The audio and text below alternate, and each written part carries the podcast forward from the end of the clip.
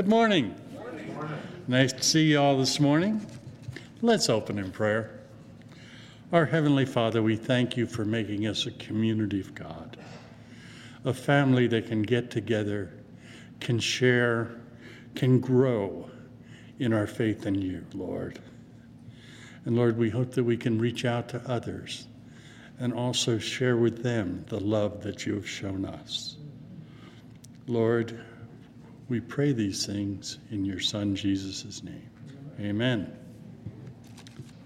Let's worship our Lord. Good morning. Bonnie's on a much needed vacation, so I get to read. Um, today's, uh, today's devotional is called Determined Disciples. If you abide in my word, you are my disciples indeed. John 8 31. A disciple uh, in Jesus' time was someone who followed a teacher or a philosopher. A disciple was both a learner and a follower, believing the teacher's message and then putting it into practice in their own lives. Jesus gave the word disciple an added meaning, however. His disciples also were to be to go out and to carry his message, to tell others about him. A disciple of Jesus, therefore, is someone who has a committed uh, who has committed his or her life to Jesus and seeks each day to tell others to learn and follow after him, to share him. Does this describe you? No. The first disciples weren't perfect, and neither are we. Like them, we need to learn more, to follow more, to share more. But all of us who, who belong to Christ are called to be disciples. Unlike the original disciples, we can't physically spend time with Jesus, but we can learn of him by reading his word. We can follow him by obeying his word. And we can share him with the world by des- that desperately needs to be saved. And my goodness, the world is desperate to hear his word and see his word today. Our hope for today what have you done today to learn more about God? Are you following Him more today than yesterday? What are you doing to share Him with others? The answers will reveal your devotion as a disciple. Join us. Let it rise.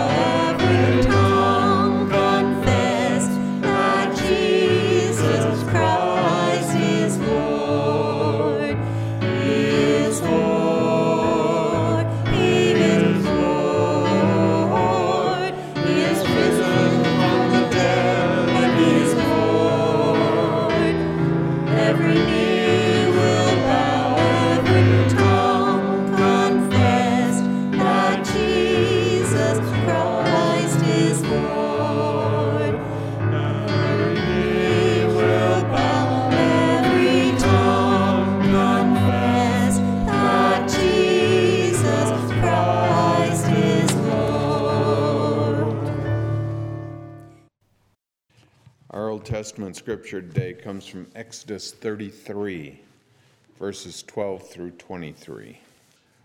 One day Moses said to the Lord, You have been telling me, take these people up to the promised land, but you haven't told me whom you will send with me. You have told me, I know you by name, and I look favorable upon you. If it is true, that you would look favorable on me. Let me know your ways so I may understand you more fully and continue to enjoy your favor. And remember that this nation is your very own people. The Lord replied, I will personally go with you, Moses. I will give you rest everything will be fine for you. Then Moses said, If you don't personally go with us, don't make us leave this place. How will anyone know that you look favorable on me, on me, and on your people if you don't go with us? For your presence among us sets your people in me apart from all other people on the earth. The Lord replied to Moses, I will indeed do what you have asked, for I look favorable on you, and I know you by name. Moses responded, Then show me your glorious presence. The Lord replied, I will make all my goodness pass before you, and I will call out my name, Yahweh, before you. For I will show you mercy to anyone I look directly at my face, and for no one may see me and live. The Lord continued, Look, stand near me on this rock. As my glorious presence passes by, I will hide you in the crevice of the rock and cover you with my hand until I pass by. Then I will remove my hand and let you see me from behind, but my face will not be seen. Our Father, who art in heaven, hallowed be thy name. Thy kingdom come, thy will be done, on earth as it is in heaven. Give us this day our daily bread, and forgive us our debts as we forgive our debtors. And lead us not in temptation but deliver us from evil. For thine is the kingdom, and the power, and the glory forever. Amen. Now we're going to sing Tell Me the Old, Old Story.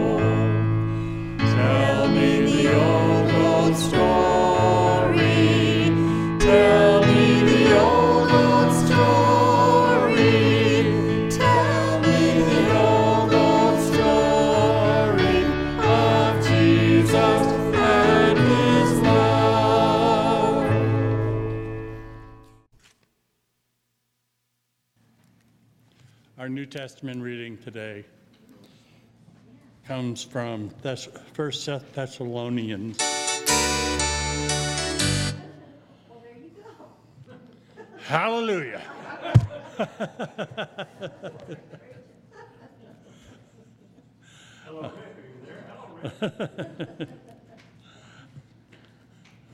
Let's see if I, if I say First Thessalonians again.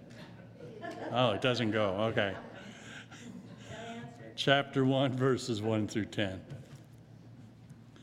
This letter is from Paul, Silas, and Timothy. We are writing to the church in Thessalonica, to who you belong, to you who belong to God, the Father and the Lord Jesus Christ. May God give you grace and peace. We always thank God for all of you and pray for you constantly. As we pray to our God and Father about you, we think of your faithful work, your loving deeds, and the enduring hope you have, you have because of our Lord Jesus Christ.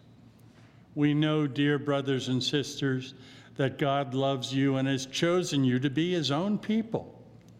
For when we brought you the good news, it was not only with words, but also with power.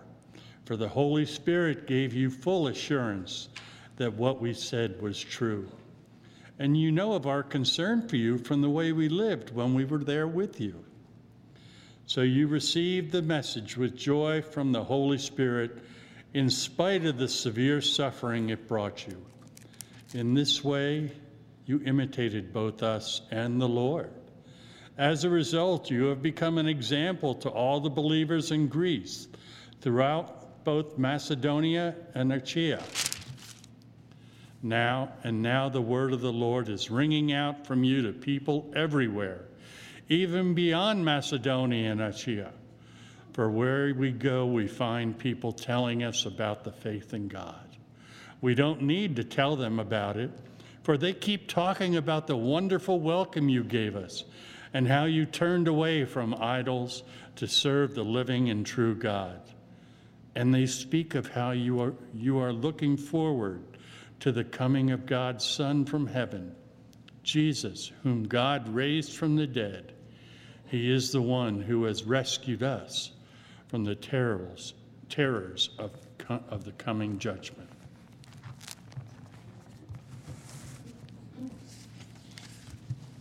We have a responsive reading. Or I made it responsive. It looks like it's not responsive, but it is now.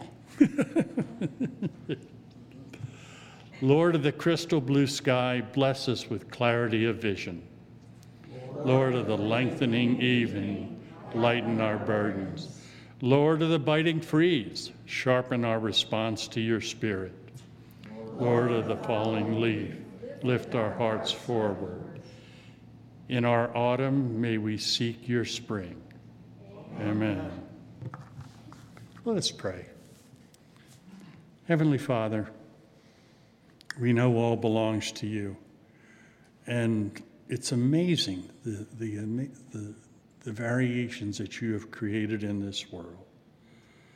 There are so many different things that we know all come from your hand. Lord, and we know that they can all be used for good. We don't always understand, but we know that you are in control. So, Lord, but Lord, you call for us. You tr- entrust these so many things to us, but you call to, for us to give back, to help others, to reach out and show that love that you have showed us. So, Lord, may any gift, may the gifts we give always be used to show the light that is your Son. This we ask in his name. Amen.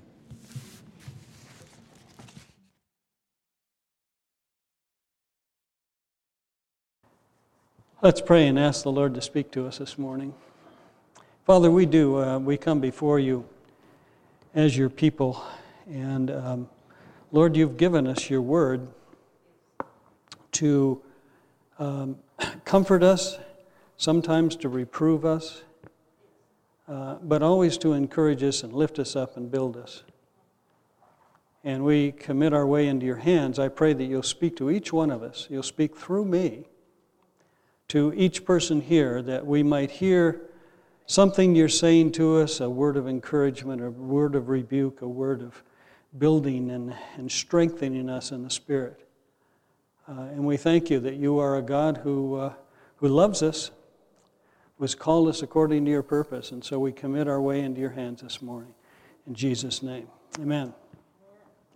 Our text today um, is, we've, we've actually moved on a whole verse. So we're rolling right along here. we're on verse 13. Uh, Colossians 3:13 Bear with each other and forgive whatever grievances you may have against one another. Forgive as the Lord forgave you. You know, I'm, I'm, I'm trying to purposely slow down right in this section because often we skip over these character qualities and, um, and so we don't, you know, we don't really take the time to say, okay, so what does that mean t- to my life? How am I supposed to live that out?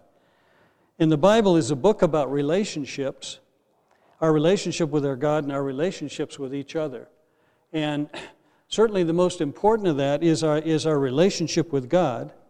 But equally, you know, second to that um, is our relationships with each other. And our relationships with each other are, are really important in God's eyes. Um, because He doesn't just want us to get along with each other, He wants us to build each other and, and, and help each other strengthen, strengthen each other in the faith and become stronger, all of us together. And, and many of His words are for us as a, as a congregation, as a body of Christ. We're in this together and we're learning how to live with each other more effectively. All right? Um, and it isn't always easy. Um, God doesn't talk back to us as much as, as, as people do. And so, you know, we, we uh, you know, sometimes we, we, uh, we think it's, we think it's easier our relationship with God than with each other.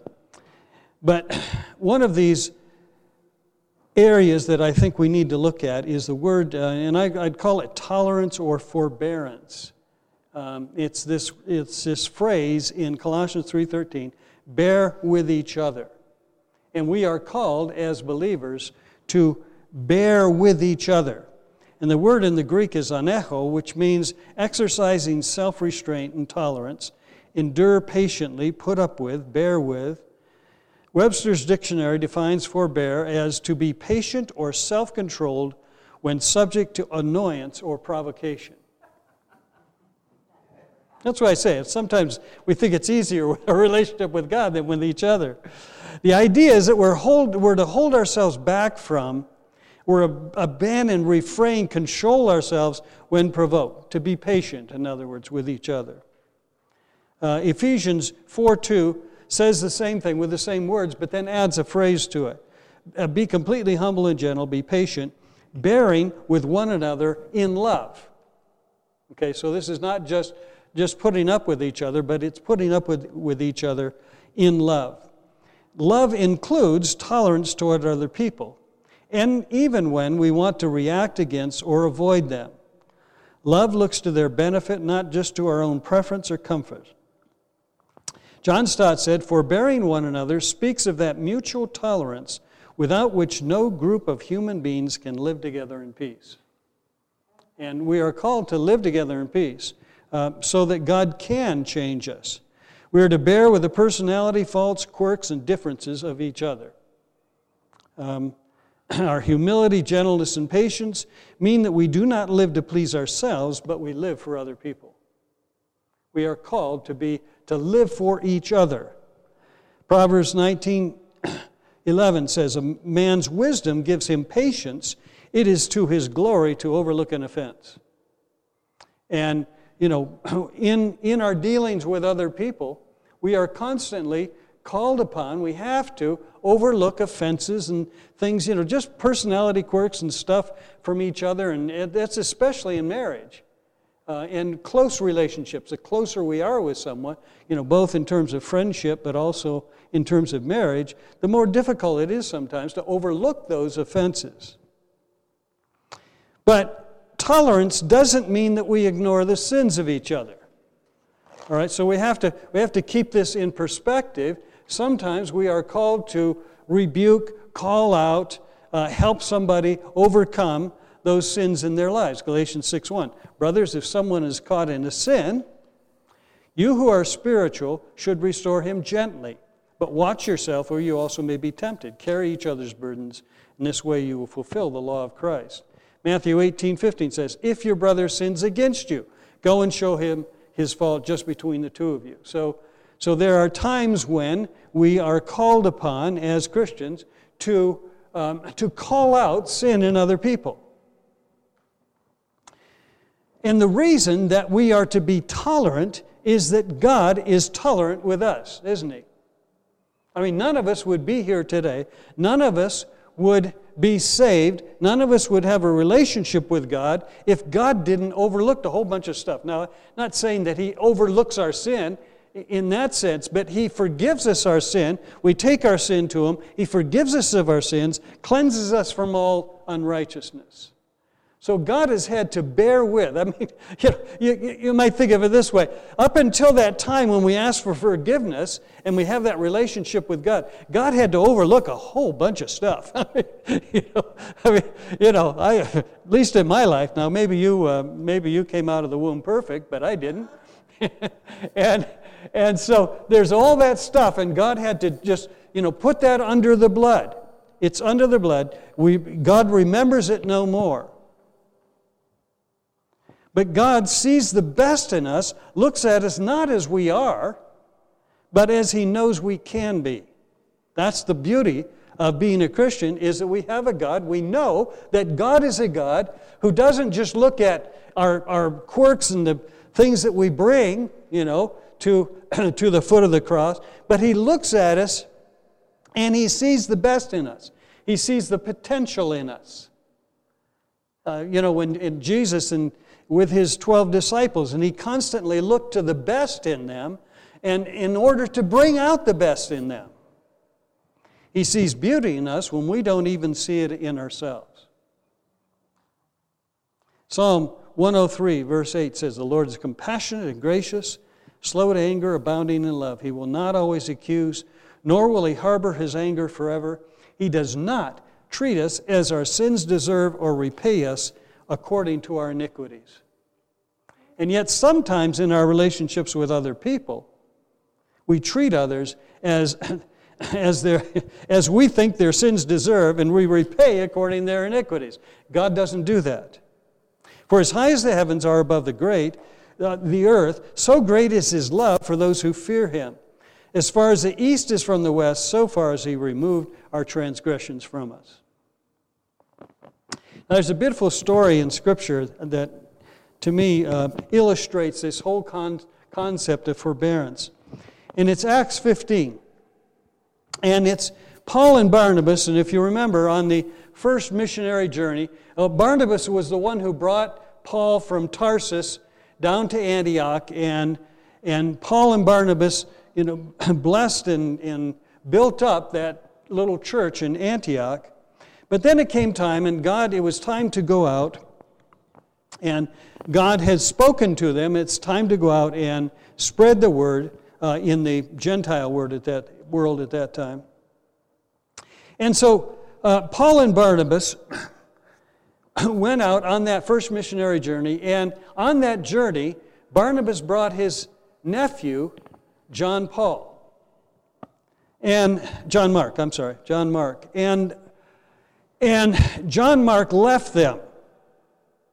And so Paul did not like that. So sometime later, it says, and that, that's the context for Acts 15, sometime later, Paul said to Barnabas, okay, so they're still together, let's go back and visit the brothers in all the towns where we preach the word of the Lord and see how they're doing. So they're going to go back on the second missionary journey and retrace, actually in the opposite direction, retrace their steps and um, and encouraged the brothers. Barnabas wanted to take John, also called Mark, with them. But Paul did not think it wise to take him because he had deserted them in Pamphylia, that's right on the, uh, on the coast, what's today Turkey, and did not continue with them in the work. They had such a sharp disagreement that they parted company. Barnabas took Mark and sailed for Cyprus, but Paul chose Silas and left, commended by the brothers to the grace of the Lord.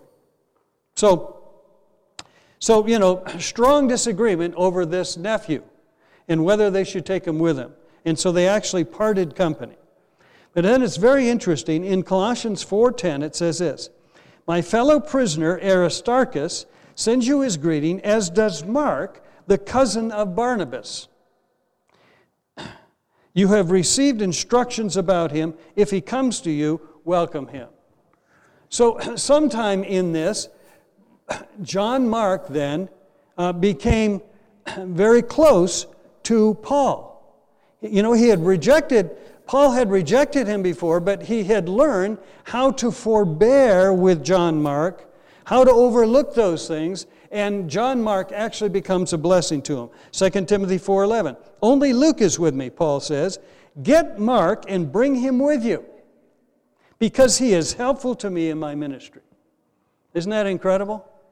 So, you know, the very one that, that caused this sharp disagreement becomes then the one who is helpful for Paul in his ministry. Now, the word tolerance, you just hear it all the time now, don't you? In the, in the media and, you know, on the television and so on. And it's one of the chief character qualities that you hear about all the time, and it kind of trumps every other character quality, is this, this uh, idea of tolerance. And D.A. Carson wrote uh, a little book that I would highly recommend. It's called The Intolerance of Tolerance. Okay, good, good title, nice title. And, and his, the theme of it is that some people in our culture have redefined the word tolerance. And let me explain that to you. He says, under the older view of tolerance, all right, that's the view, the biblical view, the, the older view, a person might be judged tolerant if, while holding strong views, he or she insisted that others had the right to dissent from those views and argue their own cases. Uh, Voltaire said, I disapprove of what you say, but I will defend to the death your right to say it. In fact, that's, that becomes then the, you know, the, the basis of our First Amendment is that we, um, we disagree with each other, and our Constitution set it up so that we could disagree with each other and yet allow each other to speak our piece. So the older view of tolerance made three assumptions there's objective truth. Secondly, the various parties in a dispute think that they know what the truth of the matter is. Okay? We always, you know, even though, uh, you know, even though we're in a disagreement, we still think we're right. I mean, you know, you know, let's get honest about it. Nevertheless, third, they hold that the best chance of uncovering the truth of the matter, or the best chance of persuading most people with reason and not with coercion, is an unhindered exchange of ideas no matter how wrongheaded some of those ideas seem. That would be the other person. we look at them, and we say, boy, you're really wrongheaded about this. You really don't understand. But, but the whole idea is both of us hold on to truth, what we think is truth, and we believe in absolute truth. Okay, so we, so we disagree sometimes what that, you know, what the outplaying of that truth is, but both of us hold to the idea that there is an absolute truth, and both of us need to get to that place uh, where, where we come to a, an agreement. First Amendment says Congress shall make no law respecting an establishment of religion or prohibiting the free exercise thereof or abridging the freedom of speech, speech or the press, as I mentioned. That's part of our Constitution, or the right of people peacefully to assemble and to petition the government for a redress of grievances. I mean, that is the foundation of our nation. And that's also under attack, I might add. But there's a newer view of tolerance, a redefinition of tolerance that we see happening in our culture today. And that is that there's no one view that is exclusively true. Strong opinions are nothing more than strong preferences for a particular version of reality, each version equally true. So, the definition of the new tolerance is that every individual's beliefs, values, lifestyle, and perception of truth claims are equal. All right? Remember, we just said that in the older view, there's, we believe in absolute truth. This new view is that there is no absolute truth. Truth is relative, and so our disagreements then are just, uh, you know, strong preferences on our part. We must be tolerant, not because we cannot distinguish the right path from the wrong path, but because all paths are equally right. Your truth is your truth, my truth is my truth, your right is your right, and my right is my right, and your wrong is, and, and so on. Okay, so it's a total redefinition of what, of what uh, it means to be tolerant. Thomas A. Hem, Hemp, Hemblock, he's a vice president of the National Lambda Chi Alpha fraternities, writes this the definition of the new tolerance is that every individual's beliefs, values, lifestyle, and perception of truth are equal. There is no hierarchy of truth. All right? And so, our culture, that's, that's the kind of um, philosophy that many in our culture are operating on. There is no hierarchy of truth. We as Christians, we believe that there is a hierarchy of truth. There, there is ultimate you know, truth that is God's truth. And then all of us have, you know, different pieces and so on of that. And, and so we can get together and we can, we can arrive at that ultimate truth. so there is, you know, some people's truth is actually more right than others. That's what we believe as Christians. And that is why we get in trouble. That is why there's a, a, many times a lot of opposition against us as Christians, is that we, we believe in exclusivism. We say there is exclusive truth. Jesus Christ is the way, the truth, and the life, and, and, and we'll go to the death for that. And those in the culture say, that's your view, but my view, I believe Buddha is, is, is, uh, you know, is, is the Lord. And so uh, and so, this new definition of tolerance would be hey, come on, let's just get along together. Um, I believe one way, you believe another way, that's okay. We as Christians say, uh uh-uh. we're, not, we're not going there. we believe in absolute, exclusive truth.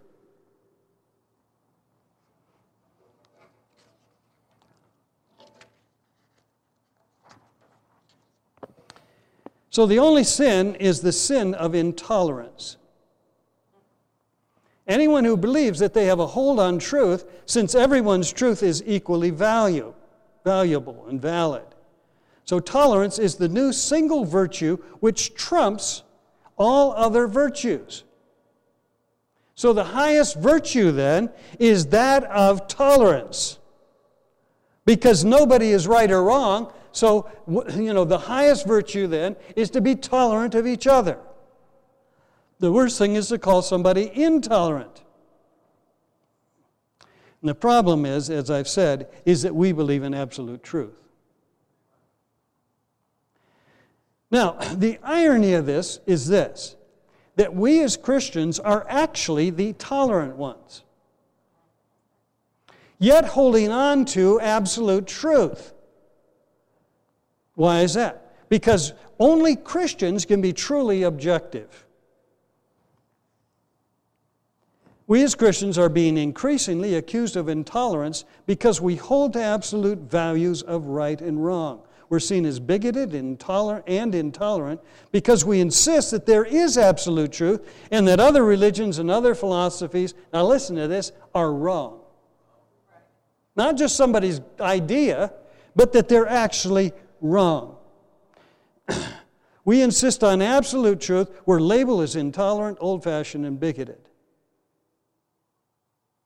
The sad truth is that it is Christians who are truly inclusive.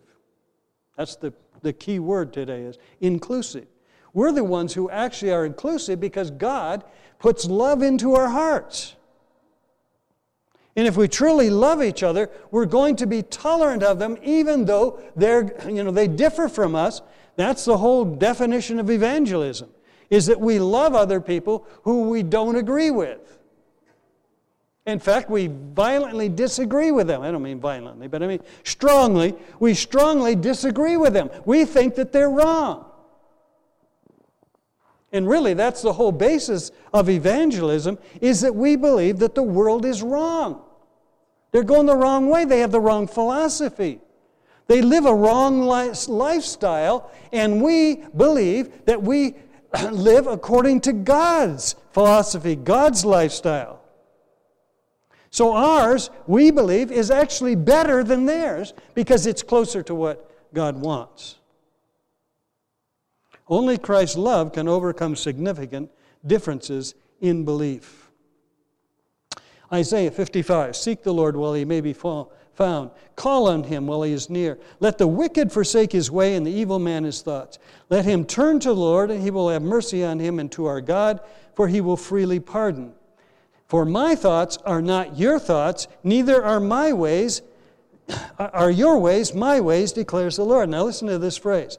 As the heavens are higher than the earth, so are my ways higher than your ways, and my thoughts than your thoughts. God doesn't say, you know, I think this way, but if you don't, if you don't agree with me, that's just fine. We can get along. We'll be tolerant with each other. That isn't what God says. God says, my ways are higher. My thoughts are higher. And so we believe in a hierarchy of truth. Truth is established by God. He's the embodiment of truth. Not only is Jesus the truth, no one comes to the Father except through Jesus Christ. We do, we do believe in exclusivism, absolute truth, and that's the worst thing in our culture. And I tell you, I, I believe that this is, this is the rock that we're going to, uh, you know, that we're going to have to stand on as Christians in the future. We're going to get increasingly attacked on us. You are intolerant, you're bigoted, you're exclusive. And we say, yes, you bet we are. Because we believe that Jesus is the way, the truth, and the life. And we believe that there's absolute truth. And we're going to stand for it. And no matter what you do, we're going to believe in Jesus Christ. There's two issues that we as Christians, in my opinion, have to take a moral stance on in our culture. And those are abortion and same sex marriage. Okay? And I believe that, um, and, and maybe religious freedom we might throw in there, but I'm not going to talk about that this morning.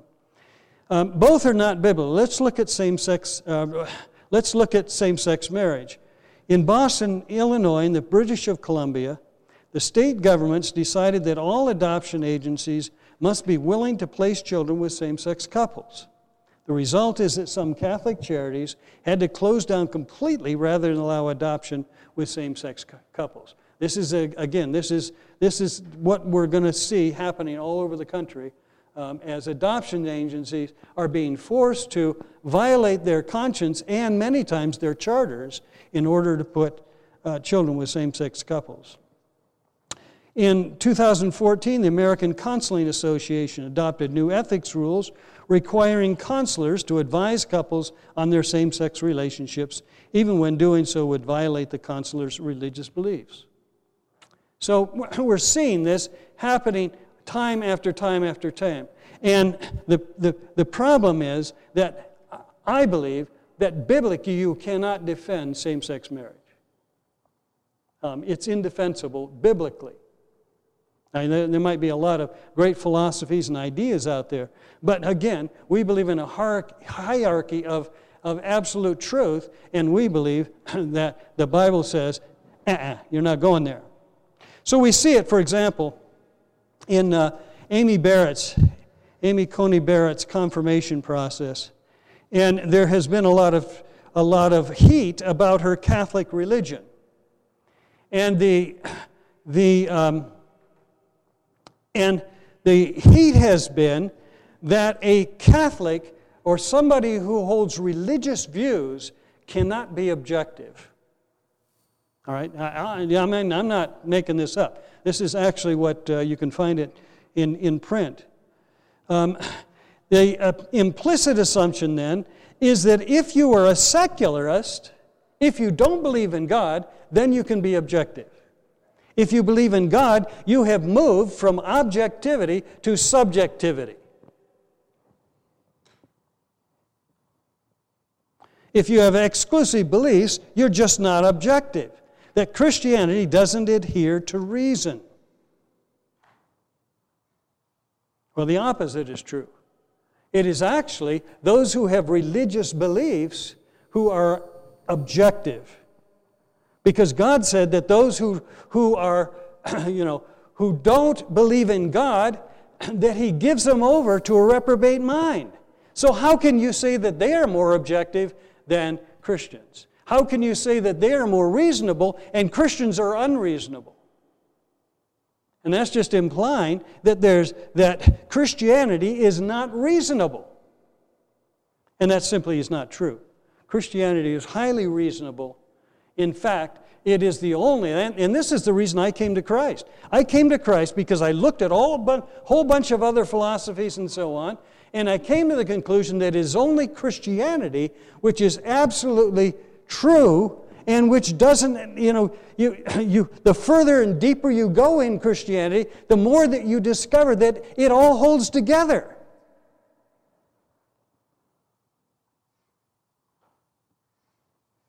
Only in the light can we see clearly. Our Constitution was founded by Christians and deists, and they believed that only a Christian culture would be able to live with a Republican, not the political party, form of government. They held a Judeo Christian worldview, believed in the sinfulness of men, and that those with a Judeo Christian worldview are best able to objectively interpret the Constitution.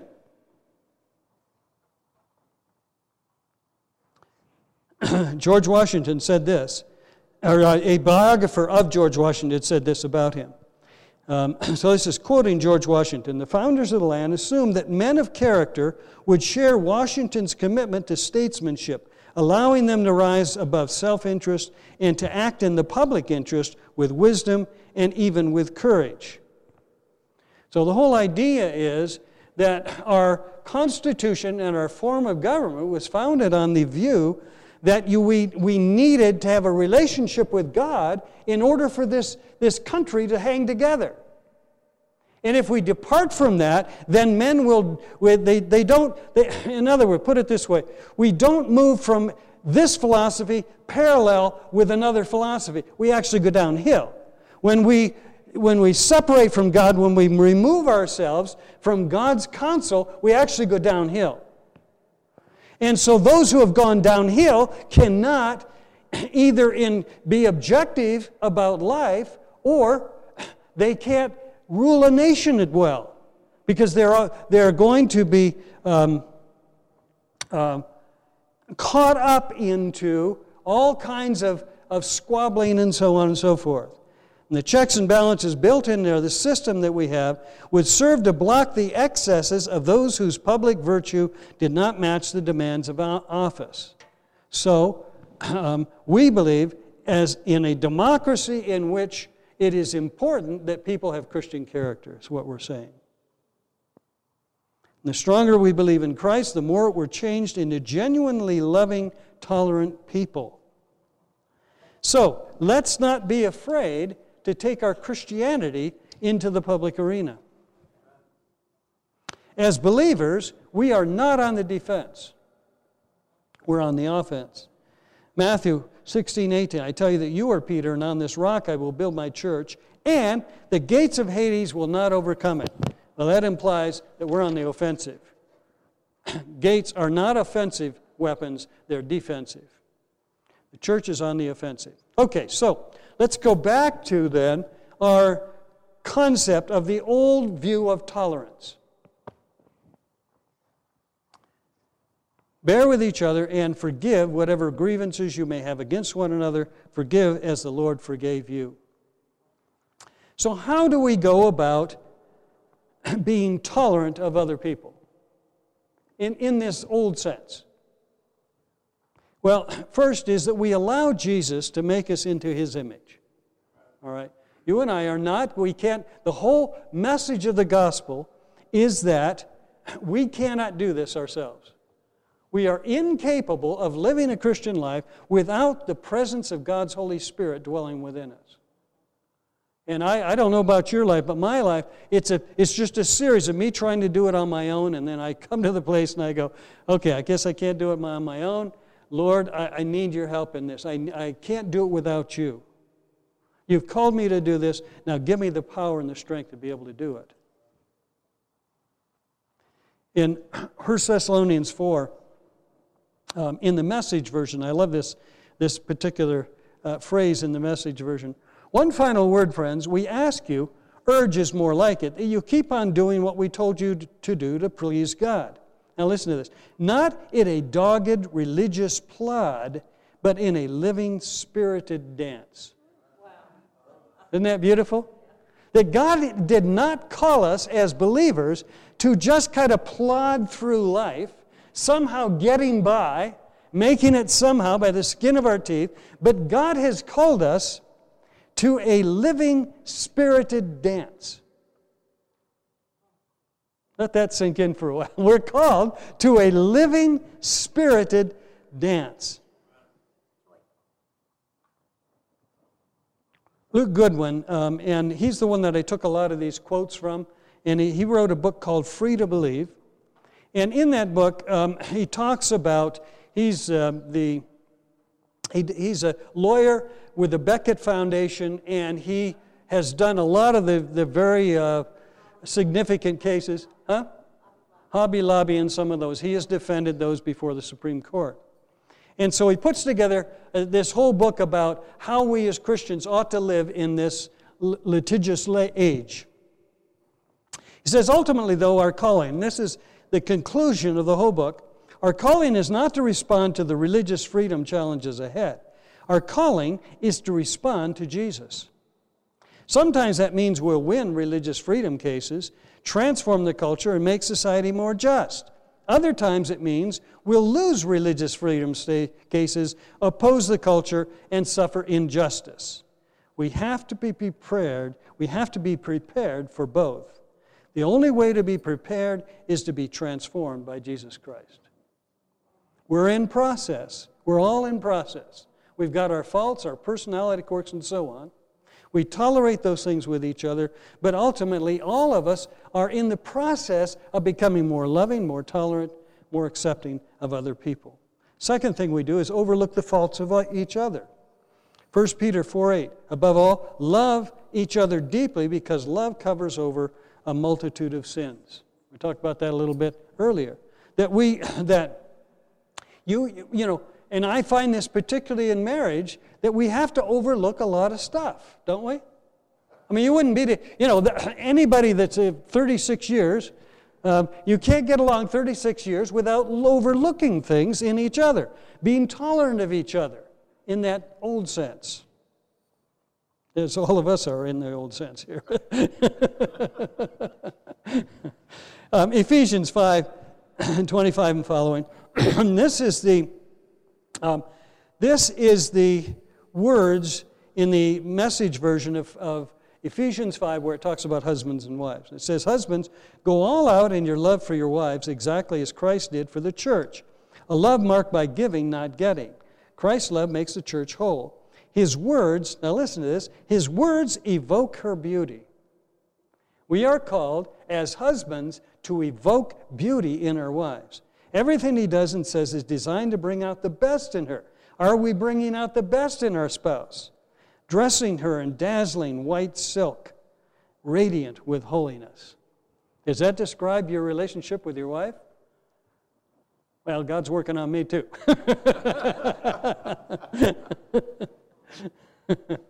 We're all in process, aren't we? Third thing is that we experience the grace of God. We talked about earlier, God is a forgiving, tolerant God.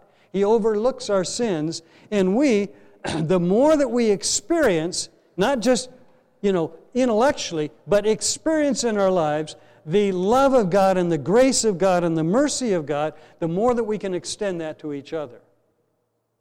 And I find I have found in my life that the more that I really, really deep down inside understand who Christ is and understand how much I am a sinner and how much God has had to forgive and how God accepts me and loves me anyway and seeks the best in me, I can pass that on to my wife so that she becomes what God has called her to be. And we can establish homes and churches and workplaces where others can grow and thrive because they are loved, cherished, and released to be whom God called them to be. We as Christians are the ones who don't hold rigid, legalistic, inhumane standards which exclude people rather than welcoming them and loving them in spite of their many flaws. Because that's exactly what Christ has done with us, isn't it? I mean, how much He's had to overlook in our lives.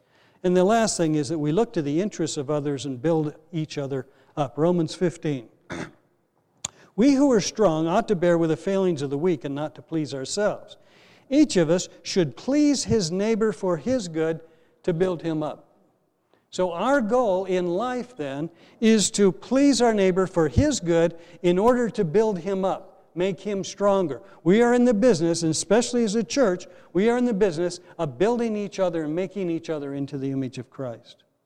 Verse 7 Accept one another, then just as Christ accepted you in order to bring praise to God. Philippians 2 4 Each of you should look not, not only to your own interests, but also to the interests of others. Now, the minimum is just putting up, bearing with each other, being tolerant. But we're to move beyond that, move beyond just tolerance to actually loving and building each other up. And we can't build up those whom we can't tolerate. But tolerating the failings in others is only the first step towards seeking to build them up. 1 Thessalonians 5:11 says, "Therefore encourage one another and build each other up, just as in fact you are doing." And we see this in the story of Peter uh, in Matthew chapter 26. And if you remember, um, Jesus uh, is this is the last night when Jesus is with his disciples. And Peter had just told Jesus um, that he was the Messiah, the Son of the living God. And then, um, and then Jesus tells them, the disciples, This very night you will all fall away on account of me, for it is written, I will strike the shepherd, and the sheep of the flock will be scattered. But after I have risen, I will go ahead of you into Galilee. Peter replied. so you know, he tells them this wonderful thing. Peter says, Even if all fall away on account of you, I never will. Not me, Lord. Maybe these other guys, you know, these other 11, you can't trust them. But me, you can trust me. I tell you the truth, Jesus answered, this very night before the rooster crows, you will disown me three times. And we know the end of the story. Jesus, as, as, or Peter, as Jesus is going through his trial, Peter denies Jesus three times. And then it says here, but Peter declared, even if I have to die with you, I will never disown you. And all the disciples, other disciples said the same thing. Now, here's, here's the point of this that Jesus knows all of us from the inside out. He still loves us. He still bears with us. He believes in us. He sees the best in us, and He desires the best for us. That's what love means. He knows what we have been, but He also sees what we can become. He extends mercy and grace to us in spite of our failings. So, the point of this whole sermon is let's extend to others that same acceptance and dignity. Let's see the best in them, whether it's our spouses or, or the, you know, people in the church or your neighbors or whoever it is. And may the Lord give us the grace to see the best and the potential in each other. Amen.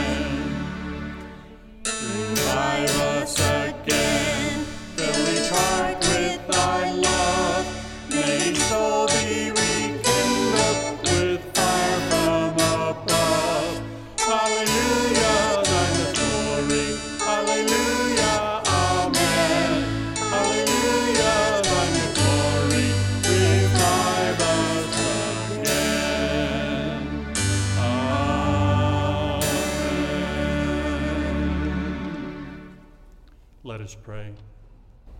Heavenly Father, we thank you for being tolerant with us. Lord, and we look every day to you to find the, the right way to be tolerant with others. Lord, and uh, may we always look to your truth, to the way, the way that you are tolerant with us, for us to be tolerant with others. And Lord, may we reach out to others and help them learn how you would be, how tolerant you are, and how much you have shown your love to all of us. This we ask in Jesus' name. Amen. God be